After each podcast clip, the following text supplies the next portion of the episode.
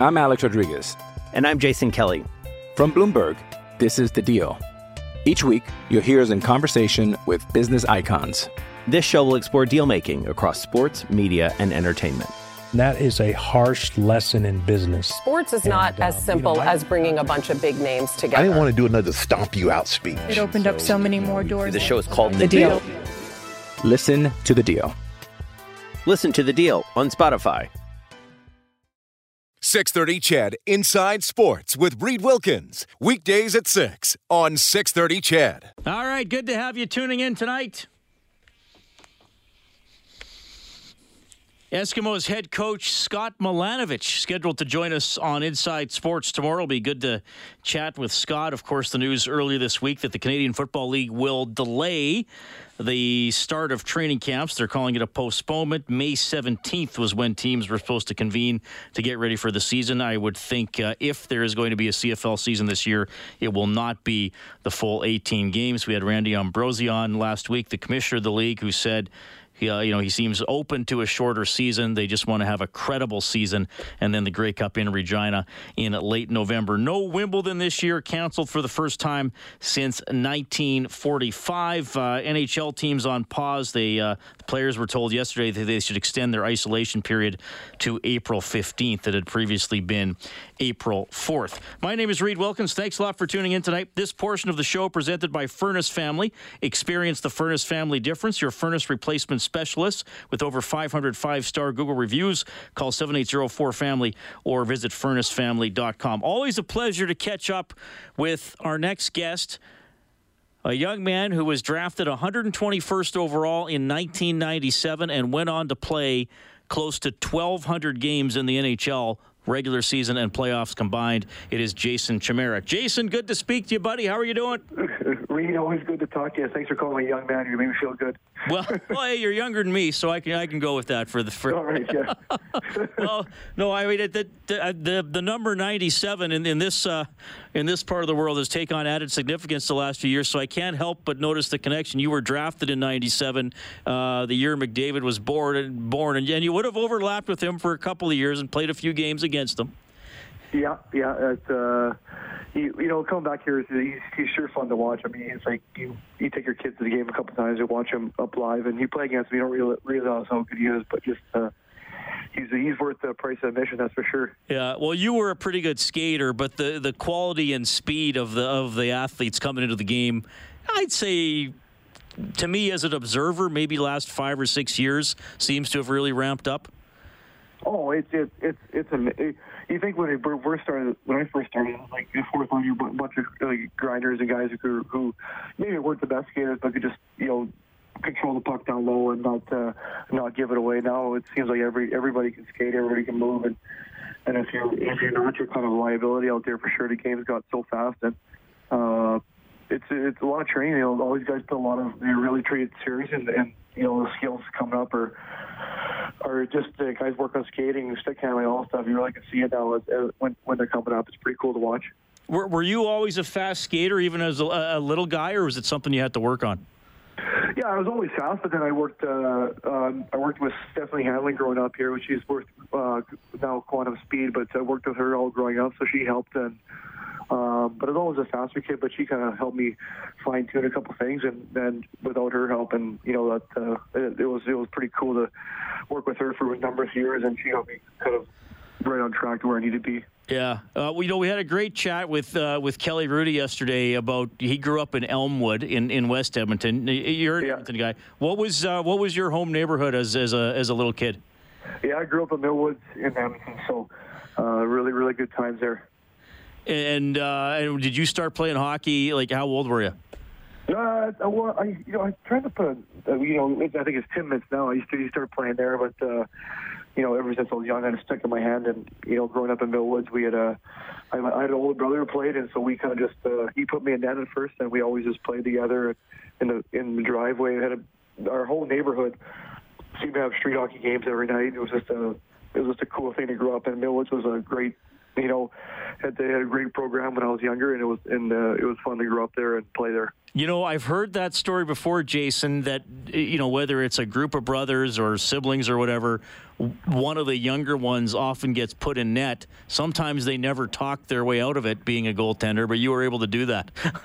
yeah, and I think I think I maybe maybe, maybe I, I fought him for it. I don't know how I got out of net, but I, I, I got out of there somehow. I think some some of our other maybe our other neighbors got put in, so I we got out of that. Uh, uh, my yeah, I don't know if. Uh, you know, the goalie was a different element for sure. I love playing street hockey goalie, but never, never, never in net. That's for sure on the ice. You never had to play it in an actual ice hockey game. Okay. Well, when, you, you know, in Tom Thumb's when I used to play, I used to, used to rotate goalies, and I used to dread the all when I was going on net. Everyone used to love it, and I used, I used to hate it so much. But uh, everyone took their turn back then, and uh, I remember those days when it was when it was your turn. You're just like you're just kind of nervous all day. So I think, um, thank God, thank God you don't do that in the NHL. You have to play one net. That'd be interesting though.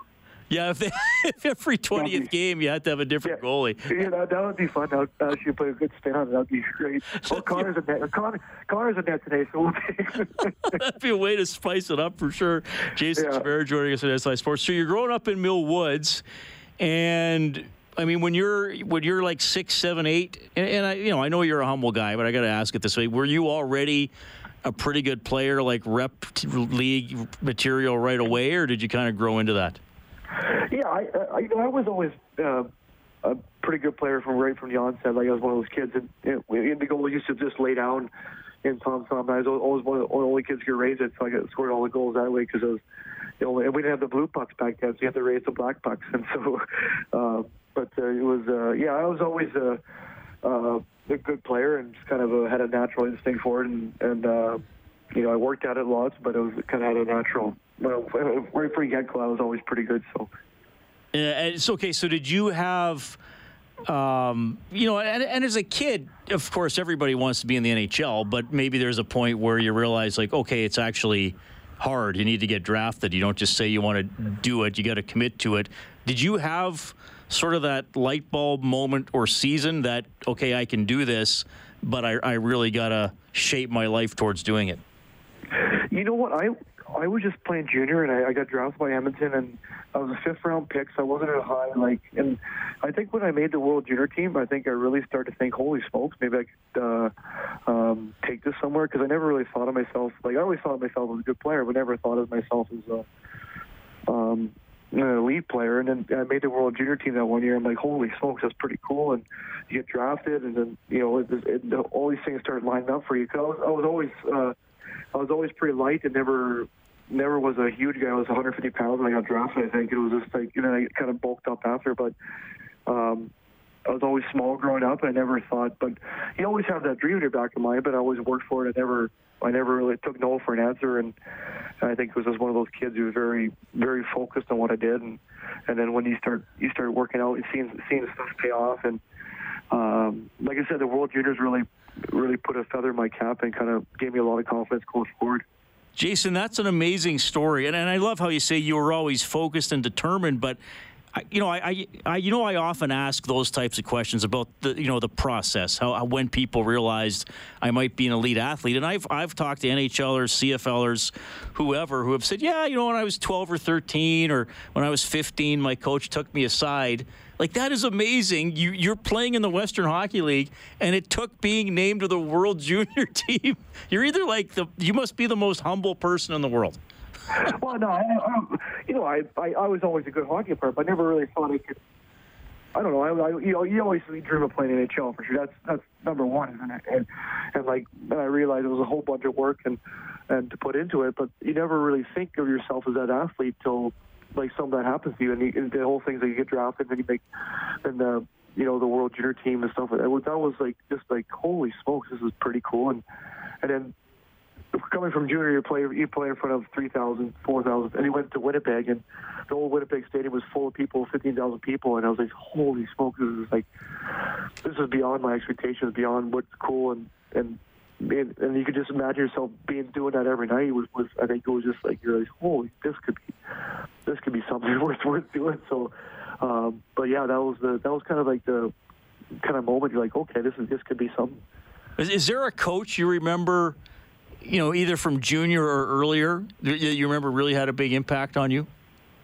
Well, I know you when you when you're younger, you always uh like you always um your your dad's always coaching you when you until you until you're old enough to there's no parent coaches anymore. Then um when I got to like there's a whole bunch of guys like you know Kurt Lackton from, from Medicine Hat, Rick Carriere was there, um, uh, Larry Draper, Ben Dorval. Some some of these young guys, some coaches when you're when you're younger, there's such an influence on you that uh, when you see them years down the road, you're like, geez. And, and I talked to uh, Larry when I talked a lot about coach. He's coaching Vernon Vipers now, and I talked a lot about like just like coaching kids and, and how different it is nowadays when when I when he coached me and how they could yell at him, yell at uh, yell at everybody, and like uh, even I learned a lot this year. You can't. It's, it's hard to you know, it's, you got you to dial it down a lot. Um, it's uh, but you know, those coaches are such they, they have such a good influence when you of your whole life. It's just pretty cool to see them later and just thank them and.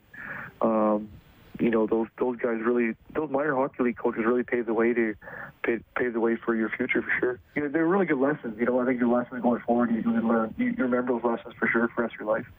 Jason, I don't mean to alarm you, but we have listeners texting in with questions for you and oh, yeah, on your career. Pro- let's let's answer questions. pro, pro, you know, pro, probably uh, probably probably diff- my buddy, probably, probably my buddies who's beating me for sure. So.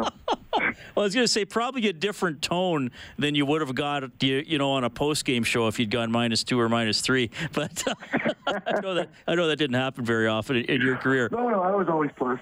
yeah, every single game. Uh, Just don't look okay. at my stats. Don't look at my stats. uh, Jason, uh, or sorry, Benjamin says, Jason, congratulations on a great career. By the way, your mom was my librarian at Idylwylde Elementary School. I still remember how excited she was when you were drafted by the Oilers. Uh, and then Benjamin says, "Please say hello to Jason." Does that? Uh, so there's a bit of a memory. That's so cool. Yeah, my mom, my, as, as you know, your mom's your mom and your dad are such big supporters. You're growing, and you're and you realize that when you start playing minor, when you start taking your kids to minor hockey, how much work it is taking them every night, to drive them to to and fro, and um, they were always willing to do it, and they always, and you know, my mom was a huge fan. She still has more stuff of mine than I, I ever could dream of. So I'm like, holy smoke, when he kept all the stuff, you know, majority newspaper clippings, everything. So, yeah, I remember Idylwylde School for sure. She was, uh, yeah, she had, uh, um, she worked there for a while, and I, I visited that school many times. All right. Uh, this texter says Jason grew up in my hood. Uh, I can't remember if he went to J. Percy Page. Yeah, J. Percy Page is my high school. Yeah. Uh, was gonna, sorry, go ahead. No, no, I was in Medicine Hat for most of the time for it, but I uh, that's where I went to high school for sure. Yeah. Yeah. Well, I was going to ask you about that, and I mentioned you know Kelly and I were talking about this last night. He was also Medicine Hat Tiger, kind of a generation yeah. before uh, you were there. Like, was that? And I mean, that must have been how, did how did you find that? Okay, you you know you got to go and get into a high school, you got to play hockey and go around on the bus, and they expect you to, you know, do your schoolwork. You can't go to you can't miss classes and get ten percent. Like, how did you balance that? It, was hard at first because you know I was always the. Um, school never came easy for me, so I was always you really have to work at it. So and um, teachers are and Medicine Hat teachers are so good with you. They helped you out a lot, and um, just when you missed stuff, they would you know whatever you needed they were there for you. And i remember like i can't remember their names but like math teacher, science teacher, they'd always be willing to help you and give you what you need and they'd they'd help you out after class if you need it. And they were always so good. They knew you missed a lot. And um, they were more than willing to help you. And um, and there's a some people that helped us out in that, in that school too which is awesome. So i mean people are so so willing to bend over backwards to help you out which which was really cool. You know what's cool too about the Medicine Hat Tigers the most famous member of the organization might be the bus driver slash play by play guy, Bob oh, Ridley. That was it was it was unbelievable. We would we, he would call the game and he'd drive the bus and like I remember we used to sit up there like a lot of us would sit up with him after the game, just kind of you know shoot uh, shoot the crap with him up in front of the bus and sit with him up there and you know he used to drink coffee and kind of hang out with him, drinking you're drinking some water, hanging out. Some of the stories he had with some of the people was just like he had so many stories. He's such a good guy. I don't you know, you play a game and half the guy, most of us bus is sleeping. He's calling a game, he, the pregame show, the postgame show, and and then he gets on the bus and drives home. It was it was, it was absolutely amazing. Yeah, and he's I don't think he drives the bus anymore, but he's still and calling games. Too, uh, uh, Rito, safely. He, he always like the safest guy. Like we always get home safely, and and um, and you drive those roads and just like some of the blizzards you drive through, you're like, holy smoke! And Reds would always we'd always get home safely, which was awesome. Jason Chimera joining us on Inside Sports. You played from the Oilers from 2000 to 2004. Okay, I opened Pandora's box by reading some texts because now we got Larry coming in with a high hard one. But I, I read some texts, so I got to read Larry's for you, Jason. Hi, Reed. Can you please ask Jason? You're gonna laugh. What happened between him and Craig MacTavish that made him leave? Oh my.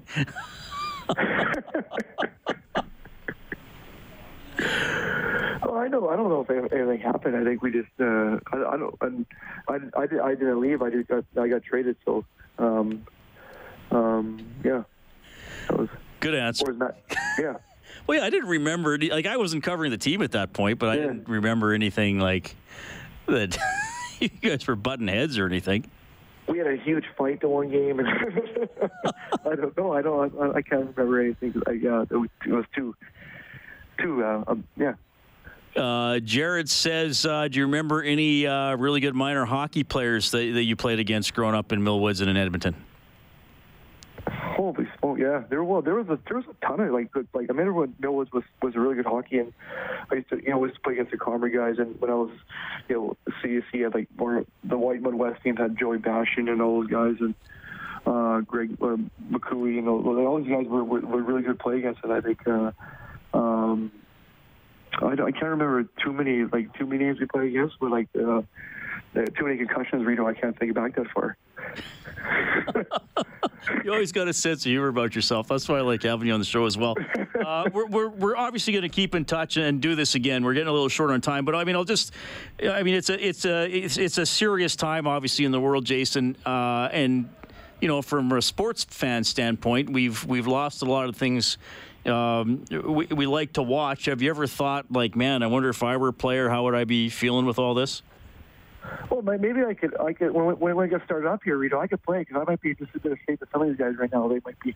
So You're ready to no, I go. don't. I, you know what? It's just uh, it, it's it's such a weird time. I talk a lot of guys are playing now. It's just a, it, they don't know what to prepare for or how to prepare for it, or it's something new that no one's ever been through, right? And just kind of everyone's trying to do their part, which is great. I think a lot of um, talk to Johnny Boychuk, talk to talk to those guys, and like they're everyone's just trying to do their part, stay safe, and stay. In, a lot of these guys are just doing what they should be doing, staying at home, not not talking to anybody, or they're talking to people, but not going out in public, just kind of hanging out and you know trying to stay healthy, and you know, and hopefully. Hopefully, this thing, if everyone does their part in, in Edmonton and in Alberta, we'll we'll get through this a lot quicker and get hockey back on because you realize how much you miss it, and you realize how much sports are a part of your life, and and I enjoy watching the game, and I, I still watch it religiously every night. I think it's uh, you do miss it, and then hopefully those guys are ready to go when they get going. Uh, Did, I know you're coaching as well. Did your team get to finish, or are they one of the many teams that lost the last couple weekends? Well, we say we won the we say we won the provincial, so that's what the, that's what the story is. We will stick to that. Okay. Yeah. Gotcha. Jason, thanks a lot for checking in. I hope you and the family are doing well and staying safe. Uh, you're always welcome here on the show, and uh, uh, you answered questions from me and a few fans tonight as well. So thanks for doing that. Oh, anytime, Rio. Yeah, thanks, and stay healthy, and like uh, everyone, stay healthy for sure. I'm Alex Rodriguez. And I'm Jason Kelly. From Bloomberg, this is The Deal. Each week, you'll hear us in conversation with business icons. This show will explore deal making across sports, media, and entertainment. That is a harsh lesson in business. Sports is not And, as um, you simple know, I- as bringing a bunch of big names together. I didn't want to do another stomp you out speech. It opened up so many more doors. The show is called The Deal. Listen to The Deal. Listen to The Deal on Spotify. Right on. That is Jason Chimera tonight on Inside Sports. We're back after the break.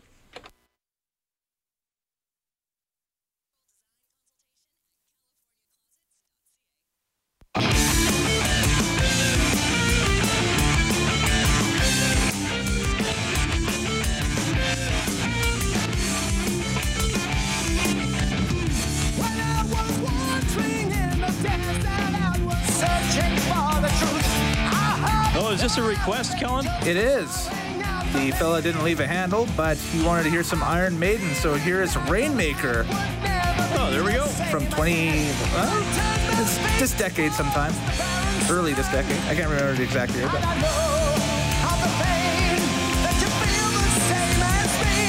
stuff. Thanks a lot for tuning in tonight. Excellent to catch up with Jason Chimera. He's always fun to talk to. Grant Canton joined us earlier, and uh, Oilers forward Josh Archibald. I mentioned uh, Scott Milanovich scheduled to be on the show tomorrow, the head coach of the Edmonton Eskimos. Uh, we are also hoping to connect with Caleb Jones, uh, another member of the Edmonton Oilers. They've been making a lot of players uh, available to the media this week, and of course, Dave Tippett has spoken a couple times. He was on Oilers Now with Bob. Uh, when was that? On Monday, did a conference call yesterday. So they're keeping you updated. Uh, tough situation for the players, like uh, a lot of you. A lot of, lot of waiting, not a lot of socializing and just uh, a lot of hoping things are going to get better sooner rather than later. Some guests on Inside Sports get gift certificates to Northern Chicken, bringing down south comfort food to Edmonton with their creative take on Southern classics spun with a modern twist. NorthChickenYEG.com, and you can find out how they're keeping you full of chicken and Dorito mac and cheese during this pandemic. The Edmonton Oil Kings have announced some of their uh, award winners for the past season. Matthew Robertson named team MVP and top defenseman, rookie of the year. No surprise, Dylan Guenther. Jake Neighbors gets most improved player and scholastic player of the year. Ethan Cap, the humanitarian of the year. 780-496-0063 if you would like to call or text. Local UFC fighter Tanner Bulldozer Boser when we get back. Great nickname, but his career has been thrown into a bit of a loop because of the pandemic.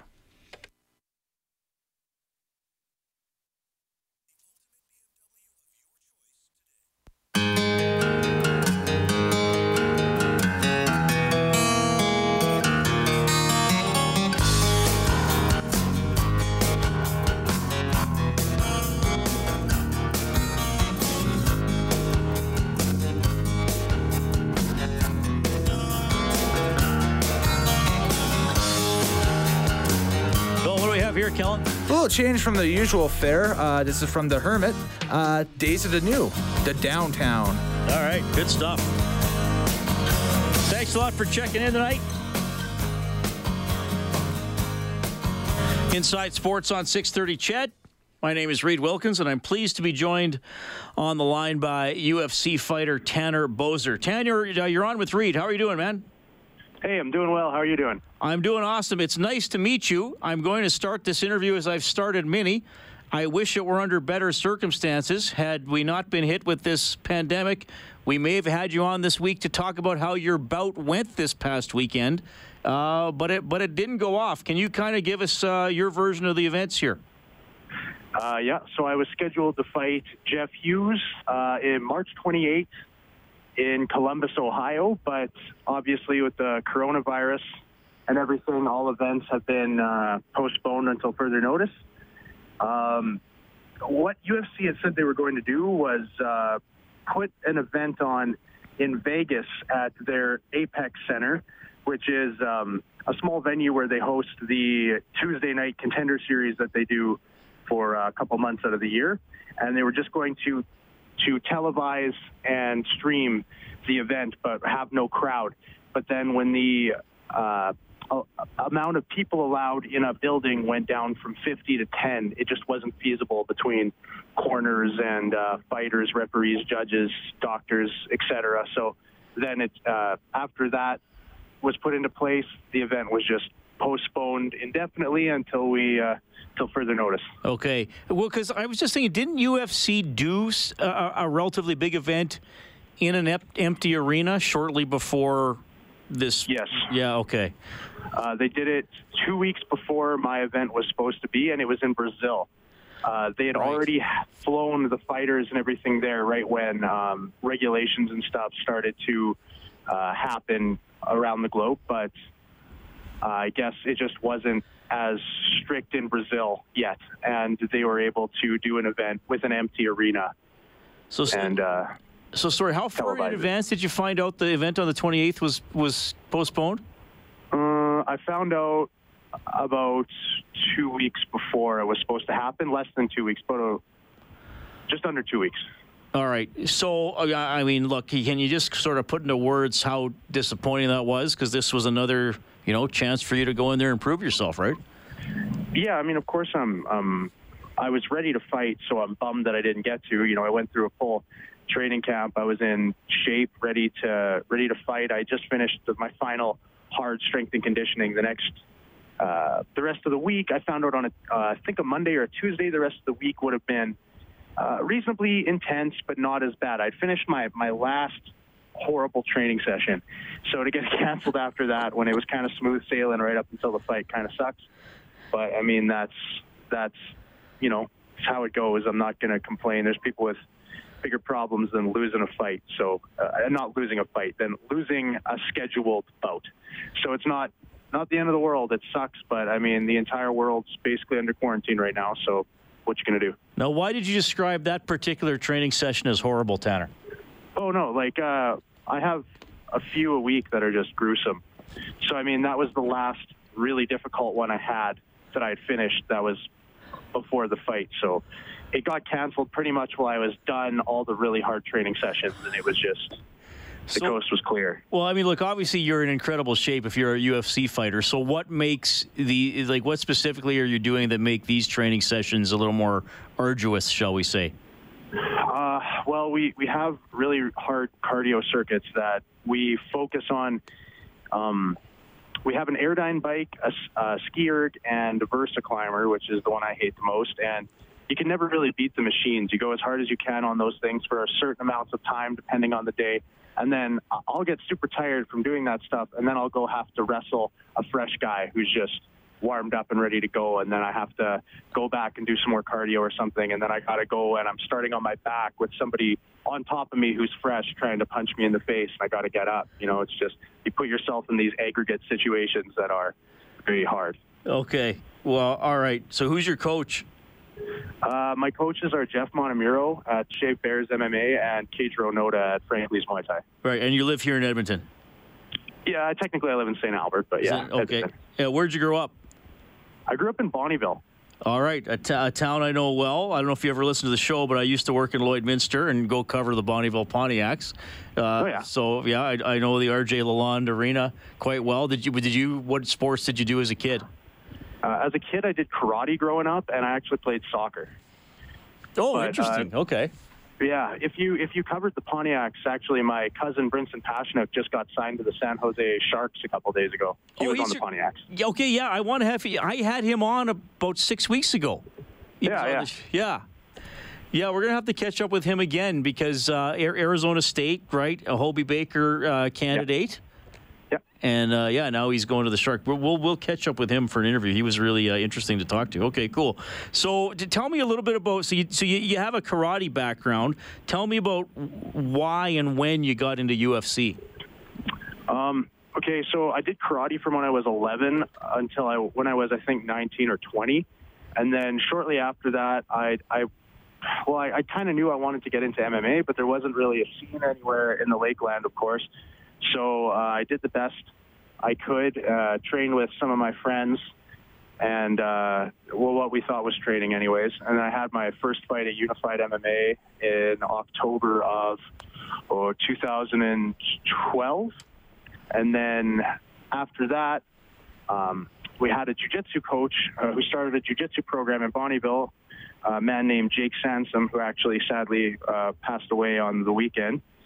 Uh, and he helped me and my brother and lots of other people uh, in Bonnyville get uh, good enough at jiu-jitsu to get us through a few fights, you know. So um, after my second pro fight, I moved to Edmonton because I was 2 and 0 and I knew I was just pushing my luck at that point. I'd better go train with, you know, true professionals at true professional gym. Okay. What do you like most about uh, being an MMA?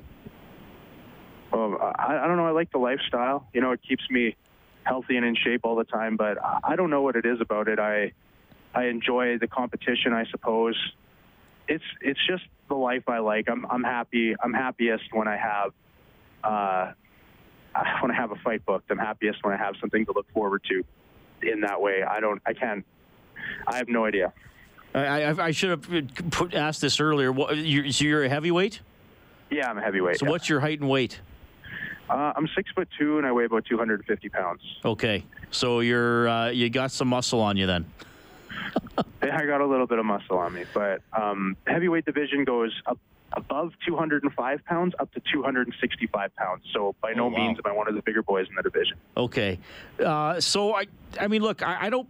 I'm not, I'm not going to pretend at all to be an expert on, on UFC and, and mixed martial arts. I've certainly seen it, but but I, I'm not that well schooled in it. But I, I know there are, are a lot of different styles. So how would you describe your style? Uh, I'm more of a kickboxer. I tend to keep most of my fights standing up, if if possible. Okay, and so you're not doing a lot of holds then and things like that. Um, well, I mean, I, I practice all of it. I'm quite adept at all of it, but in fights, my uh, my specialty is is striking more or less. I I'm good at low kicks and uh, keeping the range, and usually able to outpoint my opponents with strikes. Okay, uh, so you have a pretty good record, 17 6 and 1. Do I have the right record? Yep. Okay, I'm going to ask you one. I'm going to ask you a two-parter, Tanner. All right. Give us your uh, greatest high in a bout and your greatest disappointment in a bout. Okay, so both of those are tied to the same guy. My greatest high was beating Tim Hague, who um, had knocked me out and gave me my only knockout loss. I got knocked out uh, defending the unified heavyweight title uh, in Canada uh, by Tim Hague, who was a UFC vet. He had five fights in UFC. He was a big, big guy, power puncher, and he knocked me out right at the start of the fight. I ran right into a punch, like a complete idiot. And then I won a few fights and got back into uh, title contention, and then I knocked him out when I fought him again. Actually, I didn't. I didn't fight him for the belt. He had lost the belt by then to uh, American named Tony Lopez. So I, I beat him before that, and then went on to win the belt. But losing in that fashion to a guy that we didn't get along, we had a lot of uh, we had a lot of trash talk beforehand, and most of it was genuine. And then um, beating him after we were both the low and the high of my career. Oh, interesting. And, and unfortunately, of course, we uh, we lost him about about three years ago. But you, so you had a rival with him. Okay, I get, but Tanner, I got to ask you this. So you said, and I'm just I'm not laughing at you. I'm just laughing at how you said it. I, I ran. You said something like I ran into his punch like an idiot, and you lost right at the beginning. So at the time. Did you think, okay, maybe this isn't so smart, or did you need to be well, told no, after? at the time, I mean, clearly, clearly, I didn't have to be told anything after that because I mean, I kept asking what happened. I had was no wasn't wasn't a secret that I made a gruesome mistake, but no, my the plan going into that fight was to pressure him and, and push him into the cage and try and tire him out and just go at him right at the start. I just did it really stupidly and.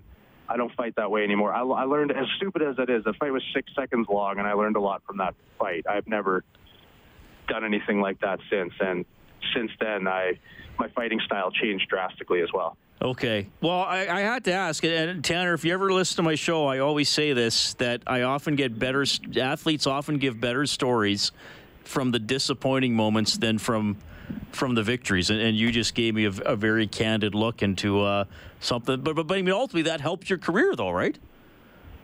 Um, it did. It took me a while to get back on track in the eyes of UFC or the eyes of any of the bigger promotions, but it probably helped me out in the long run. Yeah, if you look at it as a marathon and not a sprint, if I would have beat Tim Hague and I probably would have got signed to UFC back then, and I truthfully I wasn't ready. I only thought I was, so I, I might have just washed out. And it might have been near impossible to get back into UFC or something like like that. So the way I'm, I'm happy with the way everything's turning out right now. So I just got to keep the ball rolling. All right. Well, so everything's on hold right now. Tell us what you're doing to stay in shape. Um, well, I'm doing my best. I got uh, I got a skipping rope and a couple of 40 pound dumbbells and uh, a medicine ball, and that is obviously not ideal. But I mean, everybody's doing their part and trying to. Uh, you know, isolate as best they can. So I'm I'm just not eating like a dumpster and whatever. My body will stay in as good a shape as I guess it possibly can with minimal exercise, and hopefully stuff goes back to normal sooner than later. All right. The nickname Bulldozer, who gave it to you? Uh, that's that's a long story too. Actually, it was um, similar to a nickname that one of my friend and training partners, Mitch Clarke, had given me back at Hayabusa, and it was an inappropriate name, but it kind of rhymed with that. So then they changed it to Dil, uh, no, to, to Bulldozer, and uh, okay, yeah. And then after one fight, another friend was like, "Man, a, a guy in my corner, uh, another training partner of mine, and said, "Man, you bulldoze that guy. You should call yourself the Bulldozer." And then my friend Mitch, who had made up this nickname that it kind of rhymed with, it's like, "Yeah, that's it, Bulldozer." But I know what it means. You know what I mean? All right. Yeah. That's uh, well. It, I, I I love the nickname Tanner Bulldozer Boser has And it rhymes. Yeah, it's got an excellent it's got an excellent ring to it for sure. Well, hey Tanner, you know what? It, it- it's great to have you on the show. I'm glad we've connected. So please keep in touch, and, and hopefully we can talk again when, when everything gets going again, and, and you can update us. You're you're a very good interview, and I can tell you're very passionate and you're working very hard. So thank you for coming on Inside Sports tonight. Hey, thanks a lot. I appreciate you having me. Right on. That is Tanner Boser checking in tonight. Was supposed to have his belt, uh, his bout on uh, March 28th, and uh, like most sporting events in the world, Another day is here, and you're ready for it. What to wear? Check. Breakfast, lunch, and dinner? Check. Planning for what's next and how to save for it? That's where Bank of America can help. For your financial to-dos, Bank of America has experts ready to help get you closer to your goals. Get started at one of our local financial centers or 24-7 in our mobile banking app. Find a location near you at bankofamerica.com slash talk to us. What would you like the power to do? Mobile banking requires downloading the app and is only available for select devices. Message and data rates may apply. Bank of America and a member FDIC. that has been postponed. 747. We'll call a quick timeout. Inside Sports on Ched.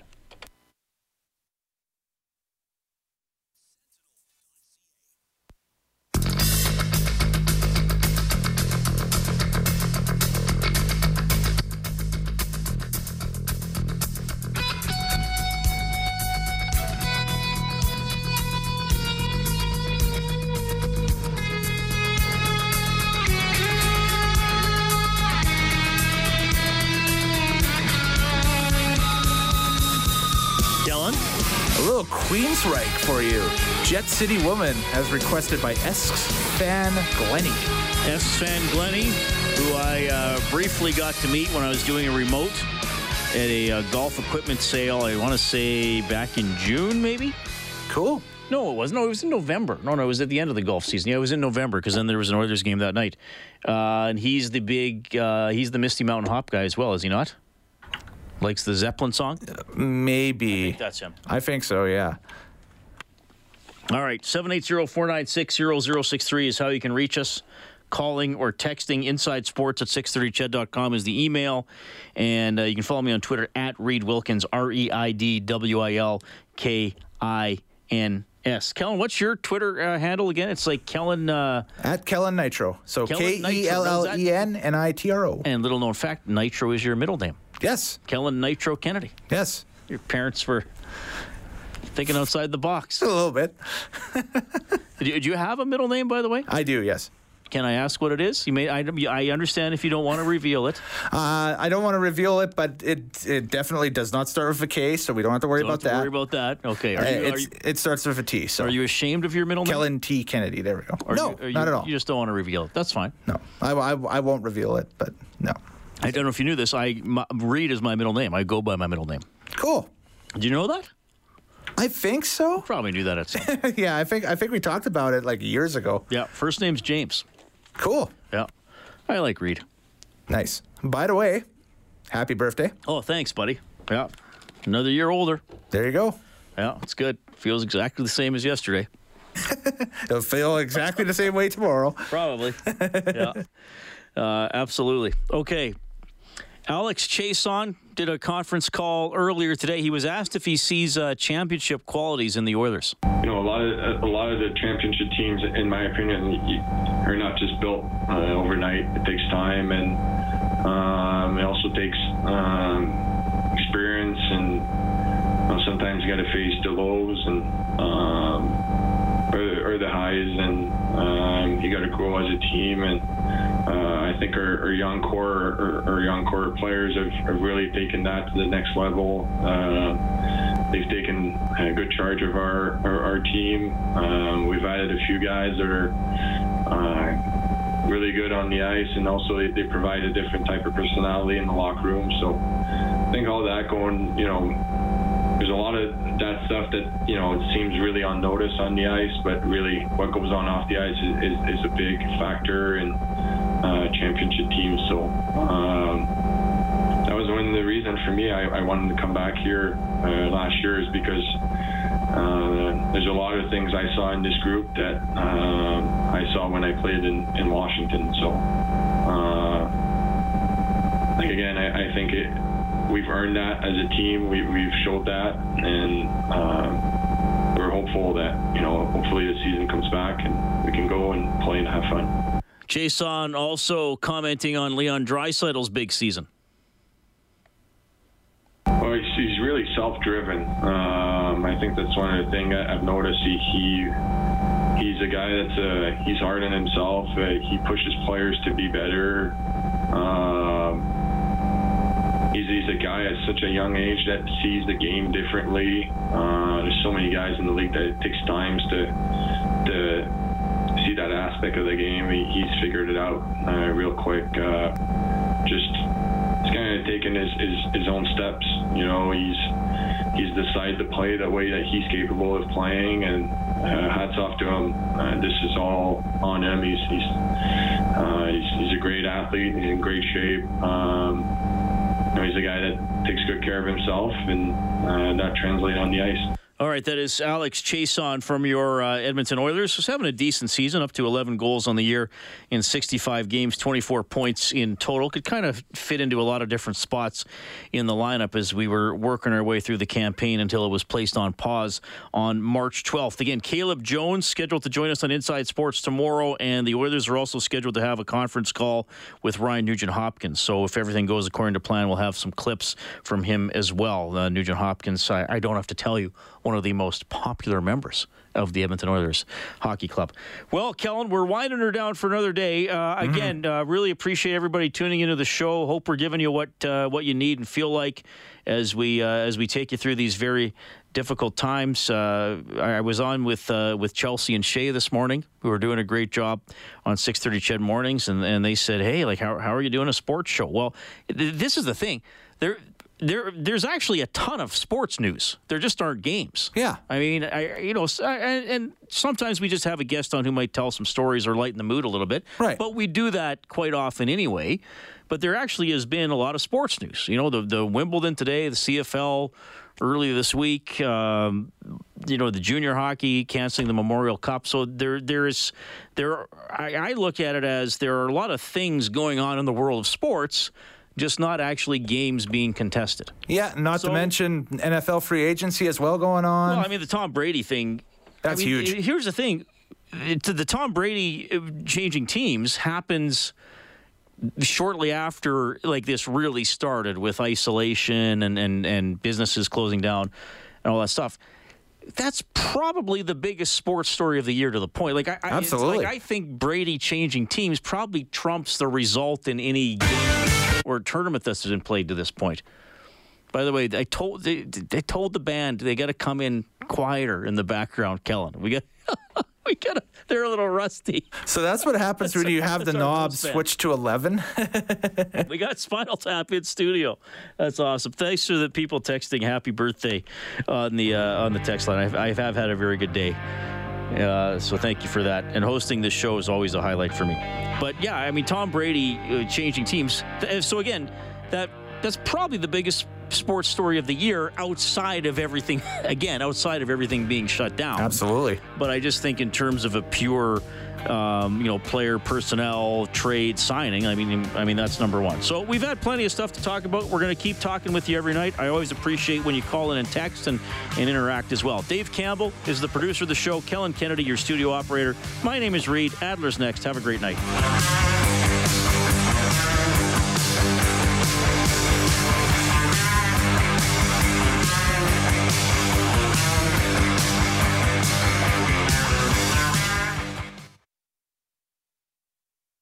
630 Ched Inside Sports with Reed Wilkins. Weekdays at 6 on 630 CHED.